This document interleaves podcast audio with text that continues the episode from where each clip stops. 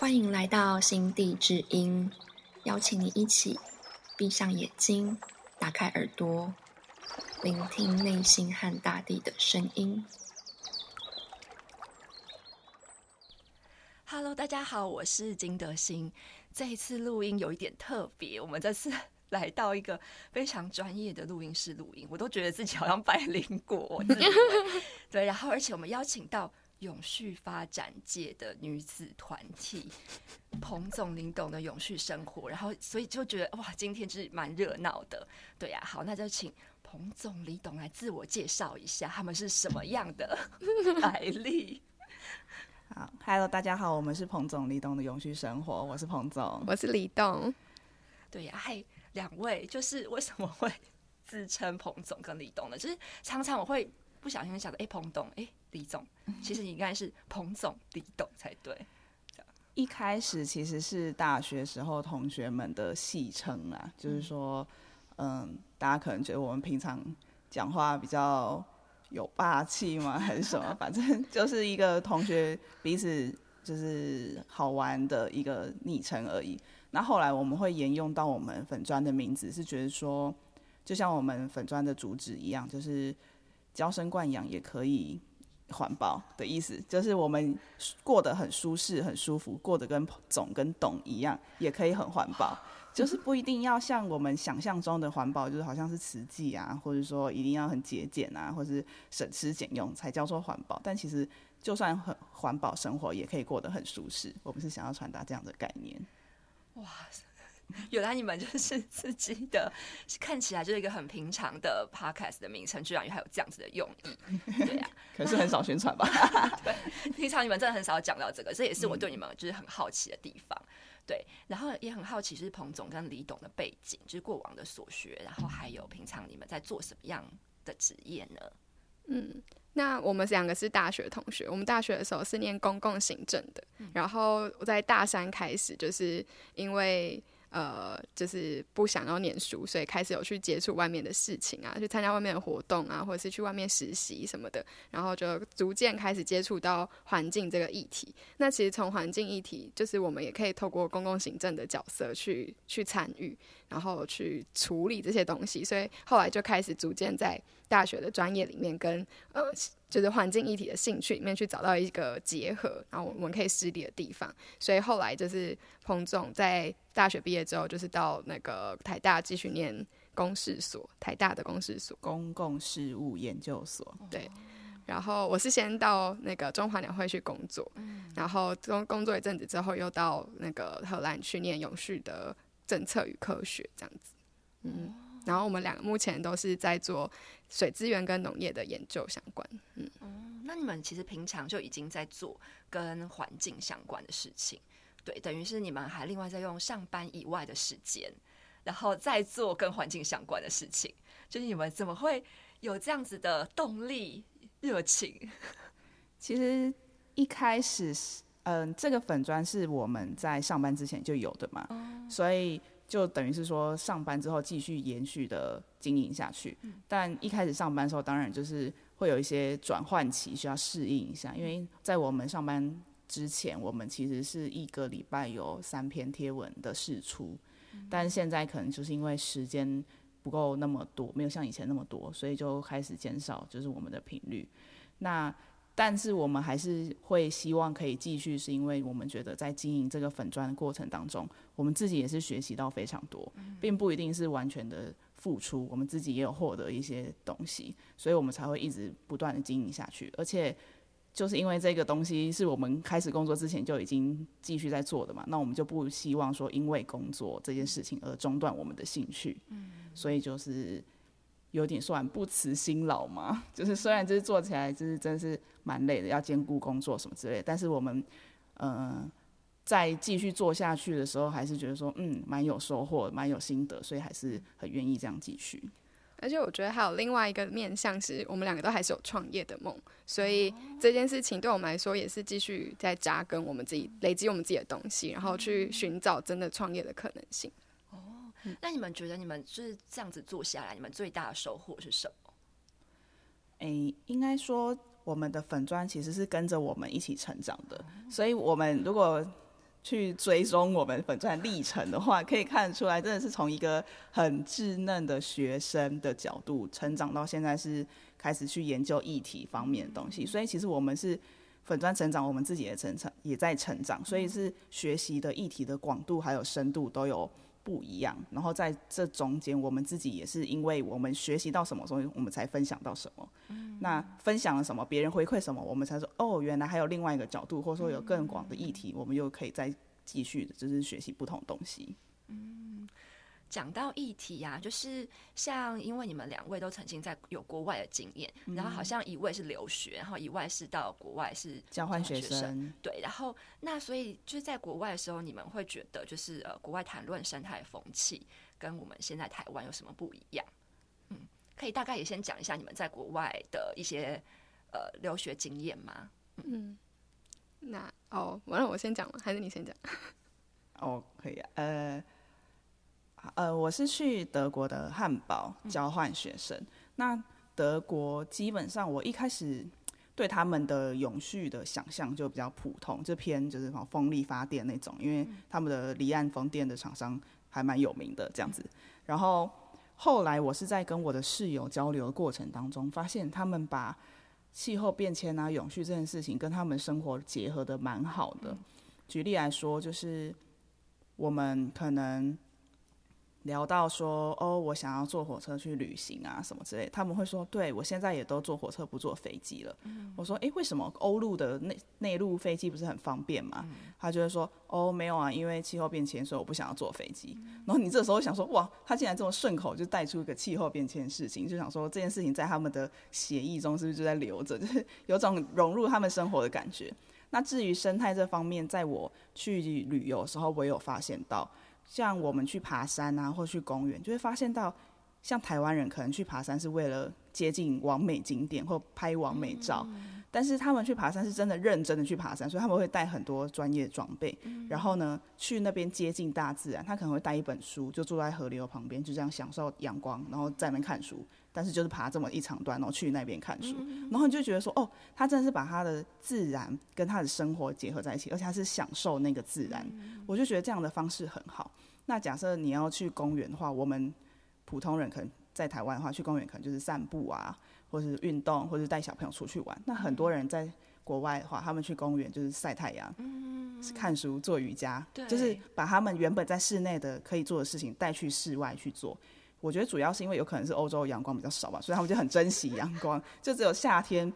的那一小段几个月的时间有舒服的阳光可以享受，所以他们就是只要有阳光就会去外面接触阳光，然后去接触大自然。像他们的河道，像可能台湾的河道比较不适合，但是在汉堡那边，他们的河道运动是很流行的，比如说他们会去泛舟、划独木舟，或是做那 SUP。就他们跟自然是很亲近的，他们知道说他们有很多河道资源，所以他们就会好好去利用它，然后而且是用好的方式，可能是在那边运动啊、游泳，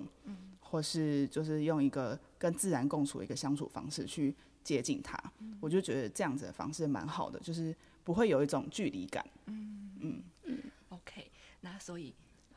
你懂那我自己是到荷兰马斯垂克念研究所。那那马斯垂克的话，它是德国、比利时跟荷兰的交界点。然后它是相对于大家所熟知的荷兰，就是有风车什么之类，就蛮不一样。而且它是荷兰这种低地国唯一一个有小山坡的地方，就是才一百七十三公尺吧。然后但是他们全全荷兰最高峰，但他们就会很珍惜这块山，所以就是不止当地人会去周末都会去走走，就是周末的时候是可能比利时、德国这边的都会。会就是开蜂拥而至的地方，但是他们蜂拥而至不是像台湾那种游乐区，就是会挤爆啊，然后或者是旁边就会很多摊贩在那边卖东西的那一种。我觉得他们去那边就是真的很很单纯的，我要去跟大自然一起。然后所以就算要吃东西，也是可能自己带一些干粮过去，就不会有在当当地看到一堆垃圾，就是我们可能卖香肠的那个棍子就会到处看见那种感觉。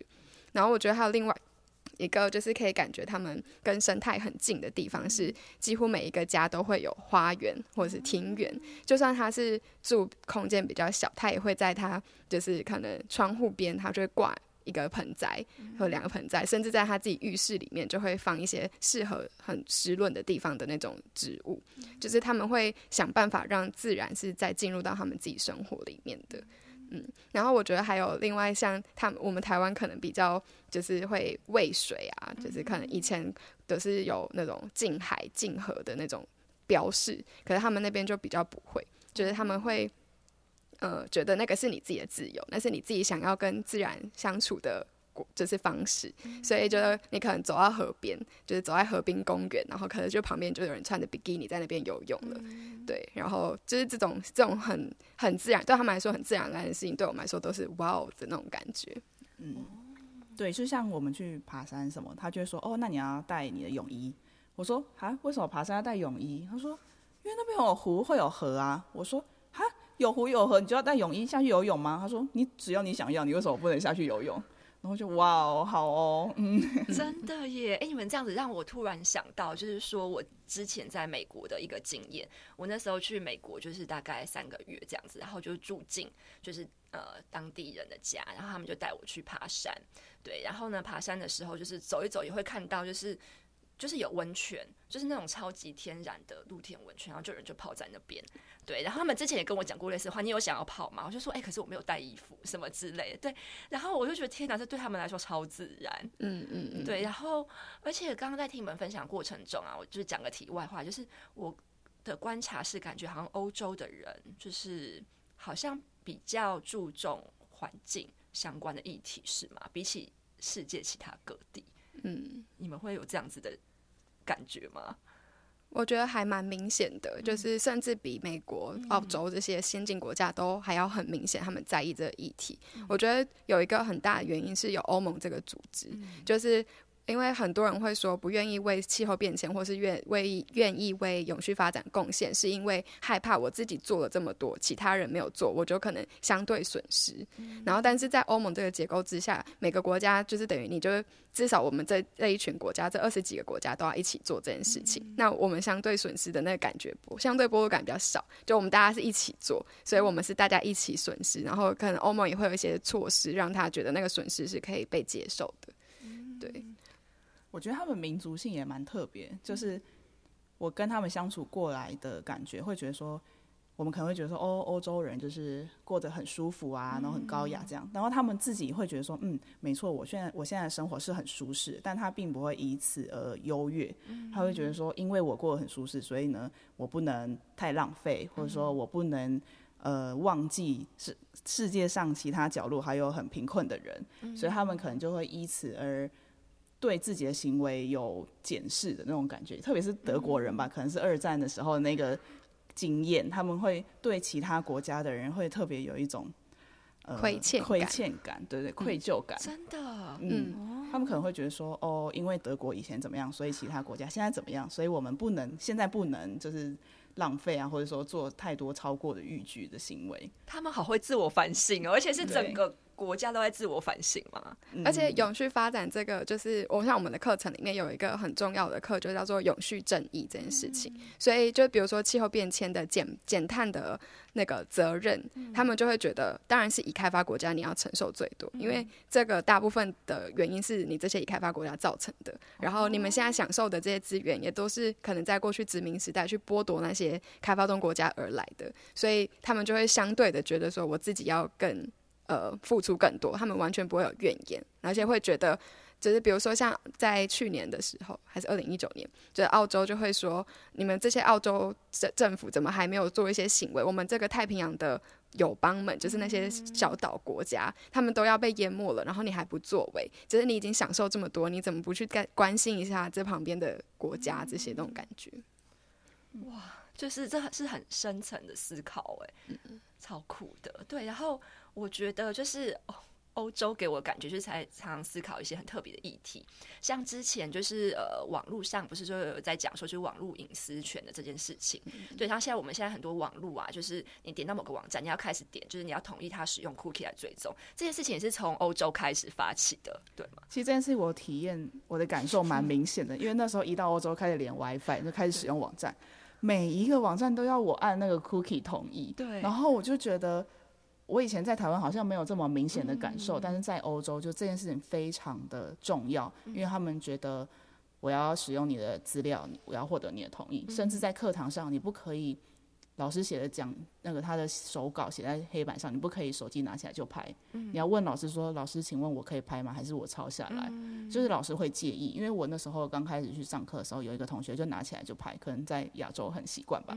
老师就说：“哎，你在做什么？你为什么可以拍我的东西？”所以他们对这件事情是就著作权还有隐私权这件事情是非常在意的。甚至有同学是不喜欢用 Google 或者是 Facebook 系列的东西的人，他会觉得我的资料会被追踪，会被。会被盗取或是不安全等等的，甚至在我觉得，而且尤其德国特别保守，他们不喜欢用信用卡，他们都喜欢用现金支付。其实，在欧洲，行动支付啊，信用卡已经非常普遍，甚至在丹麦，你是有可能会无法用现金支付的。丹麦是这样子一个国家，但是在德国不是，他们是永远都喜欢用现金支付，因为他们觉得这样是最安全，然后最不会有疑虑的一个方法。嗯，所以他们其实是在 COVID 之后才开始推那个。手机支付，因为这样可以减少减少接触，对，所以他们是在 COVID 之后才开始看到超市有各种贴说，哎，大家可以使用手机支付哦，或者说你可以用那个信用卡无感，就是用感应的那个接触，不用输入密码什么的。那时候他们才开始有点接触接受这种东西。嗯，好，最明显的案例应该就是那时候 Facebook 它不是有丑闻。就爆出来，就是他贩卖很多个资嘛。然后那时候就有网络上有一堆 Facebook 的账户就开始直接就是谴责，然后把自己的账户停用。然后那个时候就是最大量，我的我自己的朋友圈就是都是欧欧洲国家在做这件事情。就美国可能有一些啊，就是他们可能是左派的，就会去做这件事情。然后那时候我刚到那边去的时候，我们就是在几我们几个朋友就在那边讨论说，我们都用什么 App 来记录我们的生理期这样。然后就是这时候就有个德国朋友就走过来说：“What？你们为什么要连这种东西都要给别人知道？就是我我，然后我就说，可是就算他知道我的生理期时间又怎么样？他说他就掌握你更多资讯，他就可以对你的轮廓描绘的更清楚，什么什么之类。”就讲一堆，然后我就说没关系，这个 app 是你不用登录，你就是开心记什么什么之类的。然后就说哦，好吧，我还会再思考一下这样。哦，对，我觉得，哎，那你觉得就是他们对于就是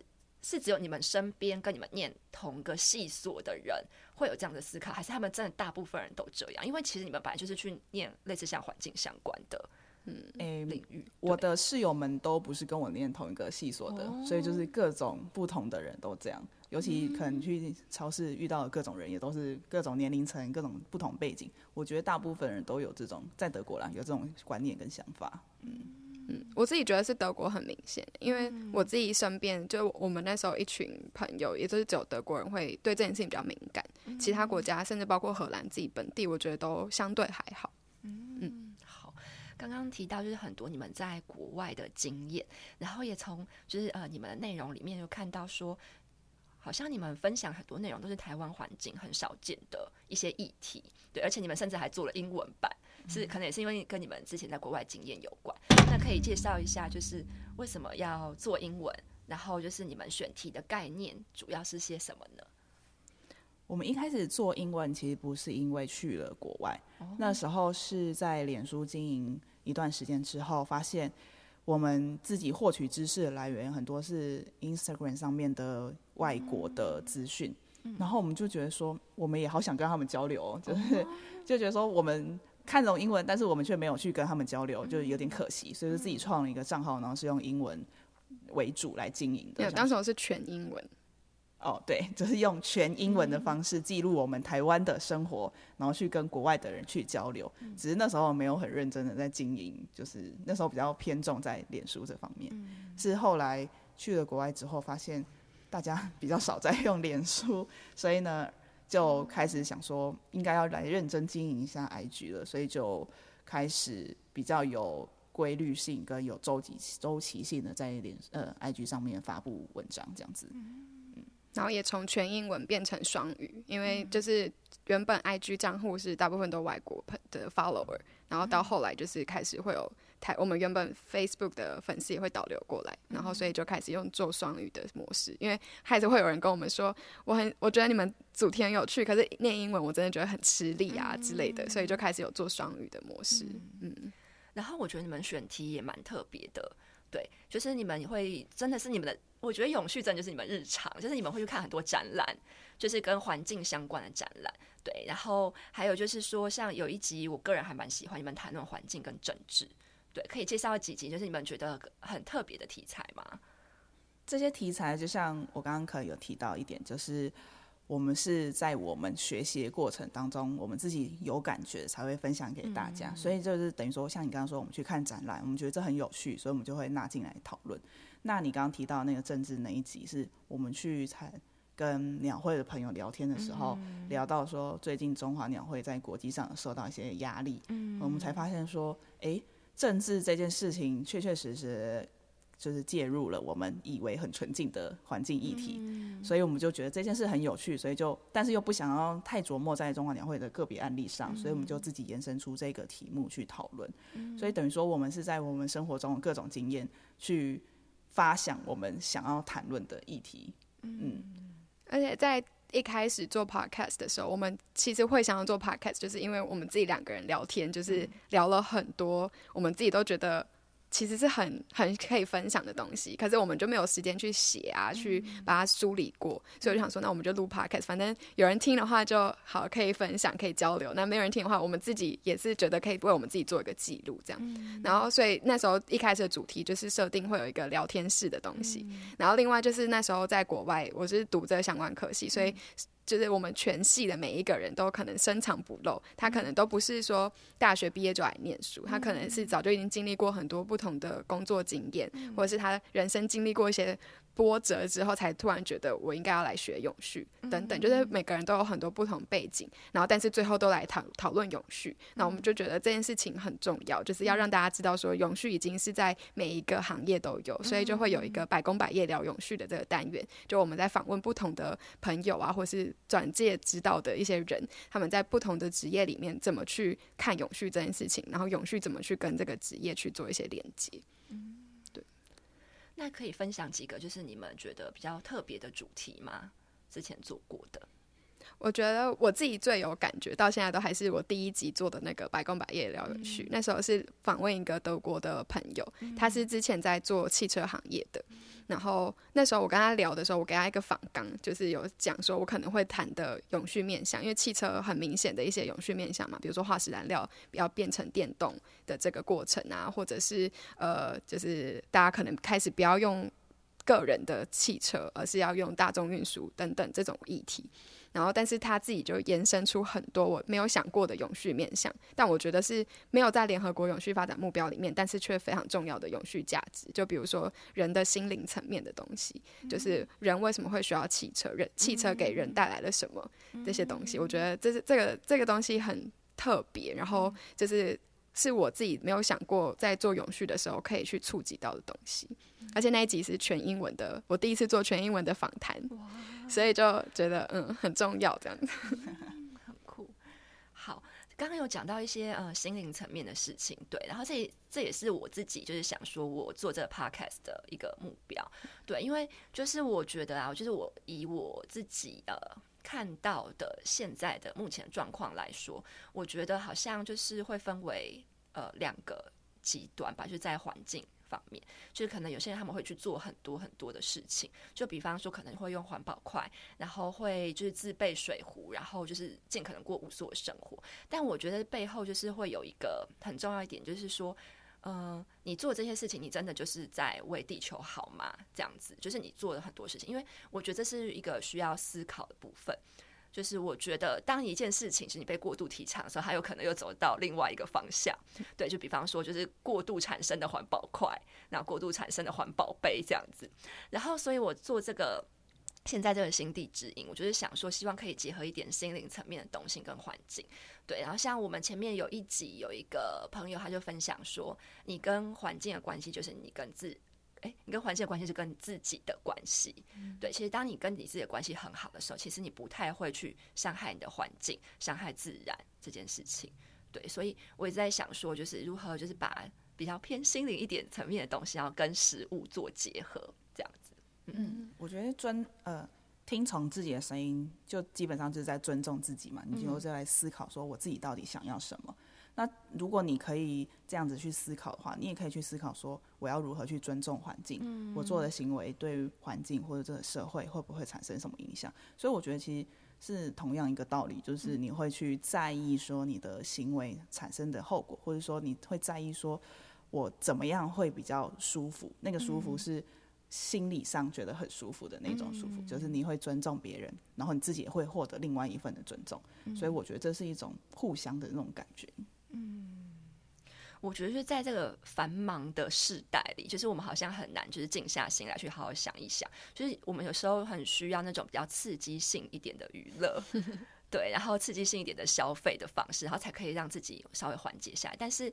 好像我自己觉得啦，就是如果我们再可以多一点呃。时间反思，我觉得像欧洲人，他们就是刚刚像就是你们有谈到是国外的那些氛围，就是我觉得他们释放压抑的方式，可能就是去大自然里面去看一本书，对，他是用这样的方式跟大自然来亲近一点的时候，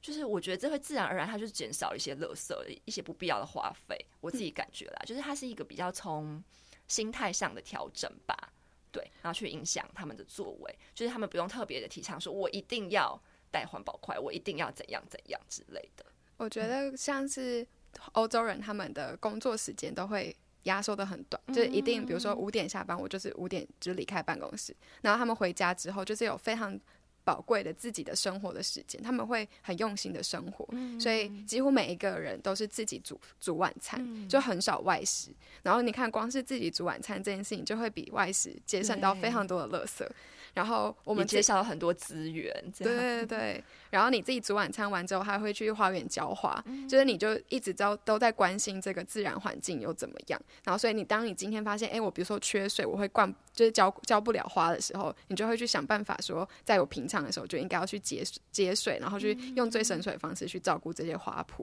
然后不会就是像我们如果平常生活并没有这些需求的时候，就会不很容易去忽略到这些事情的重要性。这样，嗯，好的，很喜欢我们之间的讨论哈。然后再来也想要问一下，就是今年你们有一个转型，就是你们原本是呃叫无素生活，对，然后后来就转型成永续生活，对，请问这中间的转型的原因是？嗯，我们一开始是大学的时候开始尝试过减少塑胶的生活嘛。那我们一开始关注议题都会是比较跟塑胶的关系，可能是海洋里的塑胶垃圾啊，或者是说其他塑胶带来的负面影响。但是我们越关注这个议题，就越发现说，哎，其实环境议题真的不只是塑胶的问题，还有其他更多问题。而且就是在我们自己人生的经验跟历程，就是要慢慢成长。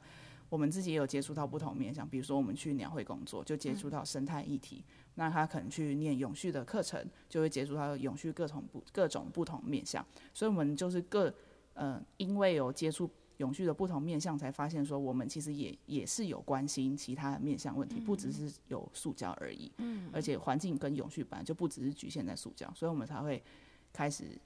呃把名字改变成无数，从无数生活变成永续生活。但其实我们实际上的 po 文啊，或者说 podcast 聊天的过程，都已经是永续的面向比较多，所以我们才会这样做这样的转变。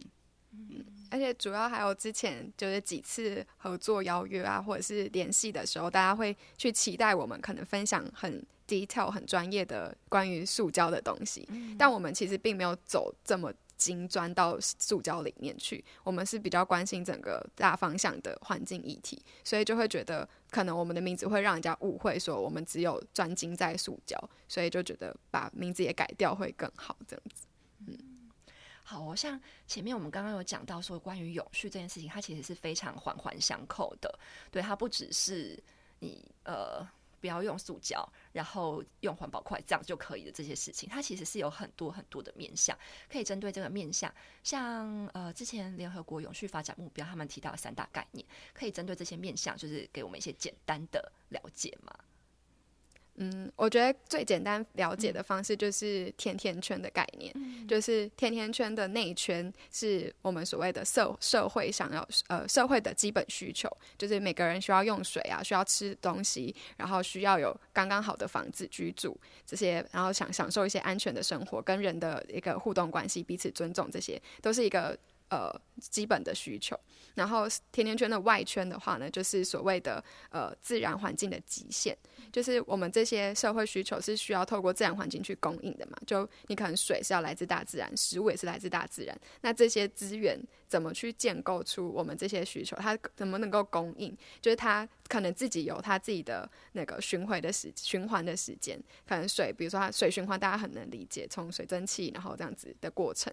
那。就是我们在消耗的过程，跟它自己再生的过程，是不是能够达到平衡？这就是所谓呃，在社会跟环境上面的一个永续发展。就是你要达到你社会经济的发展，你必须要在建立在你环境的永续再生的过程，这样子。嗯嗯，甜甜圈中间那个肉的部分，啊，就是我们社会一直往外发展嘛。比如说，我们最低需求就是我只要吃饱。就好。那如果你还要吃好的话，那你可能就是在网上膨胀你的需求跟你的呃从大自然那边索取的资源。那你到底要膨胀到哪个地步才叫做永续呢？那就是从有外圈的那个呃自然环境来界定，就是它应该要是